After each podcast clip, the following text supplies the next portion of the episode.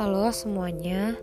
Pertama-tama gue mau minta maaf dulu karena di podcast pertama suara gue agak kurang enak untuk didengar karena gue lagi gak enak badan.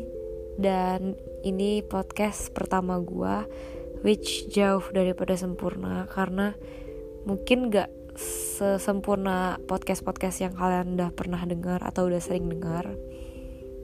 Tapi ini merupakan suatu milestone buat gue karena finally gue bisa berani untuk membuat podcast gue sendiri, karena idenya tuh udah ada tapi seringkali gue overthink sama gimana caranya menyampaikan dengan baik dan lain-lain. So let's just start. Podcast pertama gue yang gue pengen bahas itu topiknya adalah keindahan mendengarkan. Ini inspirasi dari cerita gue sendiri, dimana mungkin sekitar setahun lalu gue ngerasa itu lowest point gue. Gue masih anak SMA BTW, masih 17 tahun. Dan tahun lalu tuh berarti gue masih umur 16. Itu merupakan titik terendah gue, dimana gue ngerasa sedih iya, kehilangan iya. Bahkan gue merasa gue kehilangan diri gue sendiri waktu itu. Karena gak perlu didetilin lah ya kayak gimana kisah-kisahnya. Tapi gue kehilangan sahabat gue iya. Gue ditinggal sama mantan gebetan gue saat itu iya. Dan gue ada masalah keluarga juga iya. Dan gue ngerasa keadaan gue saat itu tuh gak baik deh. Kayak mungkin secara eksternal kelihatannya oke-oke aja gitu, semua berjalan dengan baik.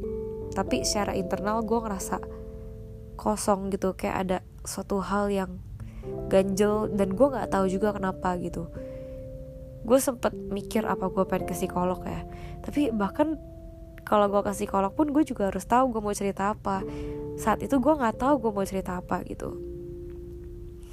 Dan di saat itulah gue ketemu sama satu sahabat gue yang sampai sekarang masih jadi orang yang paling dekat sih, salah satu yang terdekat gue. Dia yang tahu masalah-masalah gue, every single detail. Dan dia yang bikin gue nyaman dan berani untuk menjalankan kehidupan gue sehari-hari gue saat itu dengan baik gitu. Dia selalu menginspirasi gue buat menjalankan hari-hari gue satu-satu aja gitu. Kayak setiap hari ada masalahnya masing-masing dan cukup fokus sama hari itu aja. Jangan fokus sama apa yang belum terjadi dulu gitu. Saat itu gue sering banget ngobrol sama dia. Gue sering banget cerita sama dia soal kehidupan gue, soal apa yang gue lagi rasain gitu. Dan gue sempat mikir, apa ya yang bikin gue tuh nyaman banget cerita sama dia? Apa hal yang dia lakukan yang menurut gue bisa bikin gue jadi orang yang lebih tenang, lebih bisa menjalankan kehidupan gue dengan lebih baik gitu. Dan gue baru tahu jawabannya tuh sekitar setahun kemudian, setelah gue udah melewati masa-masa itu. Which sekarang gue udah bisa melihat ke belakang dan gue tahu alasannya kenapa. Mungkin dia gak bisa memberi solusi yang paling baik gitu loh. Dia cuma bisa mendengarkan. Tapi dari cara dia mendengarkan, cara dia menyikapi ocehan gue, menyikapi curhatan gue, itu yang membuat gue nyaman untuk cerita sama dia gitu. Keindahan mendengarkan menurut gue itu adalah segalanya loh. Satu hal yang bikin kita nyaman untuk cerita sama orang lain itu tuh karena orang itu mendengarkan dengan khidmat, mendengarkan dengan sepenuh hati gitu. Gak usah ngomong deh, gak usah kasih solusi atau kasih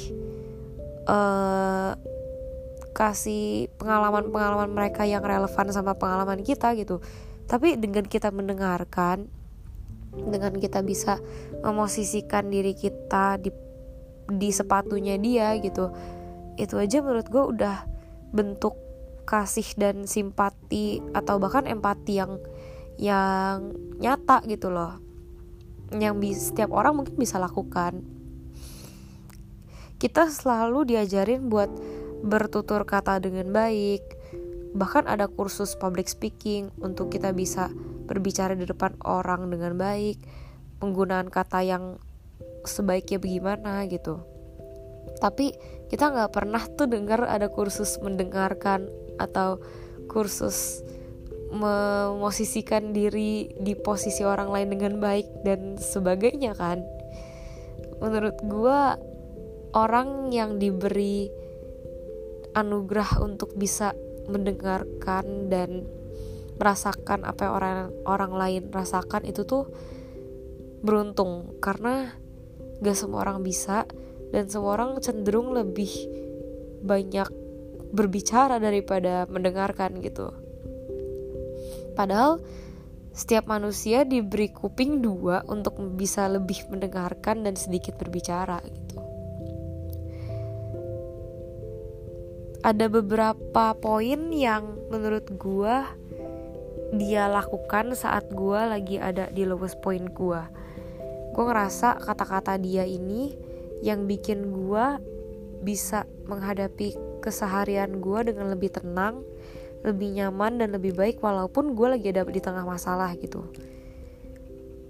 Beberapa hal ini, yang pertama, saat gue cerita, dia gak pernah ngomong sedikit pun, "Wah itu berat sih Jen, wah masalah lu gue gak bisa handle sih Jen," atau "Wah gue gak ngerti sih Jen gimana."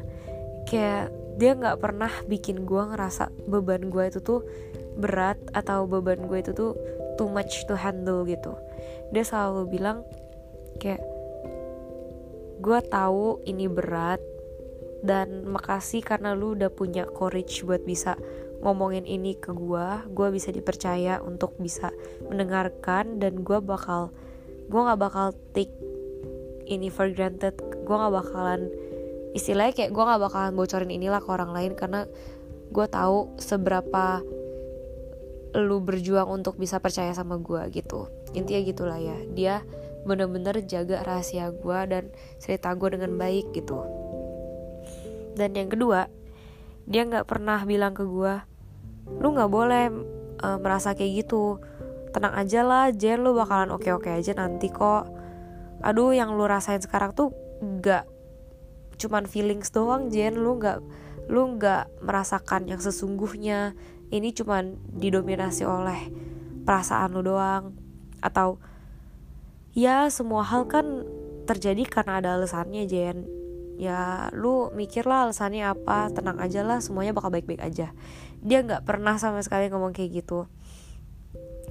Karena menurut gue orang-orang yang ngomong kayak gitu tuh cuman pengen bilang kayak intinya, "Alah lu bacot, udah gak usah banyak ngomong karena semua bakal baik-baik aja." Kayak dia gak pernah bikin gue merasa bahwa dia annoyed sama apa yang gue omongin. Dan dia selalu berusaha untuk mendengarkan dan mengerti apa yang gue rasakan gitu. Dia selalu kayak, "Iya gue ngerti kok Jen apa yang lo rasain. Gue tahu bahwa perasaan lu ini valid gitu, bahwa lu oke buat ngerasa kayak gitu. Gue totally ngerti apa yang lu rasain gitu." Dan itu menurut gue salah satu bentuk simpati dan empati yang paling baik yang manusia bisa sama-sama memberi untuk manusia lainnya gitu. Karena instead of ditentang atau dinasehatin atau bahkan digurui gitu, kita lebih nyaman bahwa ada orang lain yang bisa sama-sama ngerti apa yang kita rasain. Cukup mendengarkan deh, cukup kayak oh iya gue ngerti banget apa yang lo rasain. Itu udah bikin kita tenang gak sih sebagai manusia gitu? Menurut gue sih ya. Terus dia juga setiap kali gue cerita, dia jarang banget kayak insert relevan, cerita relevan dia yang pernah dia alamin ke gue. Dia selalu dengerin dulu full, tanpa motong, tanpa ada iya gue juga pernah kok kayak gini. Enggak, dia gak pernah. Dia selalu kayak balik nanya gitu ke gue, apa yang lo rasain dengan adanya masalah ini di hidup lo, atau kayak apa yang lo rasain sekarang, gimana impactnya dalam hidup lo sekarang, lo ngerasa kayak gini gitu. Dia gak pernah kayak tenang lah, masa lalu gak seberapa kok, orang gue pernah ngalamin yang lebih besar gitu. Dia akan menceritakan pengalaman pribadi dia jika gue minta advice, atau jika gue minta menurut lu gimana ya baiknya, atau gimana ya yang harusnya gue lakukan gitu. Baru dia mungkin berusaha untuk memosisikan diri dia di posisi gue dan menceritakan pengalaman pribadi dia. Tapi selama gue cuman lagi ngebacot aja tuh, dia gak pernah sama sekali motong atau kayak alah udahlah gitu. Gak pernah sih dia. Dan itu yang bikin gue merasa didengarkan dengan baik gitu. Dan dia gak pernah menggurui gue sama sekali di saat gue lagi emosi-emosinya. Dia gak pernah bilang kayak ini yang harusnya lo lakuin Jen, bla bla bla bla gitu. Gak. Dia bakal melakukan hal itu kalau gue minta solusi, kalau gue nanya solusi yang benar yang harus gue lakukan kayak gimana. Tapi kalau gue gak pernah nanya solusi, dia selalu kayak apa yang pengen lo lakuin sekarang kalau gitu. Atau dia selalu balik nanya ke gue gitu. Dia balik lagi bukan menggurui gue, tapi dia pengen gue grow up dan bisa menyikapi masalah gue dengan perasaan gue seutuhnya, dengan pemikiran gue seutuhnya, sehingga bukan kesannya kayak dia nggak mau disalahin lo ya, tapi dia lebih ke respect apa yang gue alami dan apa yang menjadi keputusan gue saat itu gitu. Dan yang terakhir, dia nggak pernah yang kayak let me know if you need help, atau gue selalu di sini kalau lu pengen cerita atau apa. Dia selalu kayak nanya gue dengan tutur kata yang lebih baik, which dia selalu bilang apakah ada something yang bisa gue lakukan sekarang buat bisa support lu, atau buat bisa membuat perasaan lu lebih baik gitu. Dia nggak pernah kayak ya udah gue selalu di sini kok kalau emang lu ada kalau emang lu pengen cerita gitu. Dia selalu yang kayak gue selalu ingin melakukan apapun yang bisa bikin perasaan lu lebih baik gitu. Jadi menurut gue, dengan kata-kata itu, kata-kata yang dia lontarkan dan dari ucapan-ucapan dia dan cara dia menyikapi rants gue, itu tuh sangat sangat berdampak buat diri gue gitu. Gue sekarang bisa menjadi pribadi yang gue lebih kuat gitu, lebih gue sekarang karena adanya dia gitu, karena adanya kata-kata membangun dari dia atau sikap yang membangun dari dia gitu loh. Karena mungkin gak banyak orang ngerti cara memposisikan diri dengan baik gitu loh saat orang lagi cerita. Biasanya saat orang lagi cerita tuh malah dikasih solusi gitu, padahal kita tuh cuma butuh orang yang mendengarkan kita dengan baik, orang yang bisa mengerti juga rasanya gimana. Kita butuh emotional support gitu loh, mental support, bukan kayak solusi. Karena kalau kita udah tenang, kita juga ngerti cara menyikapi masalah kita dengan baik tuh gimana gitu. Karena kita juga punya logika, kita juga punya akal. Justru orang yang bisa deal with us pas kita lagi emosi itu yang jarang banget. Itu yang bisa kita lihat apakah orang itu cocok dengan kita atau enggak gitu. Sekian deh podcast dari gua saat ini. Gua harap sih dengan podcast kali ini orang bisa relate banyak sama gua, dan kayak orang bisa lebih mengerti gitu tentang orang lain dan kepribadian yang beragam yang manusia punya, agar kita juga bisa lebih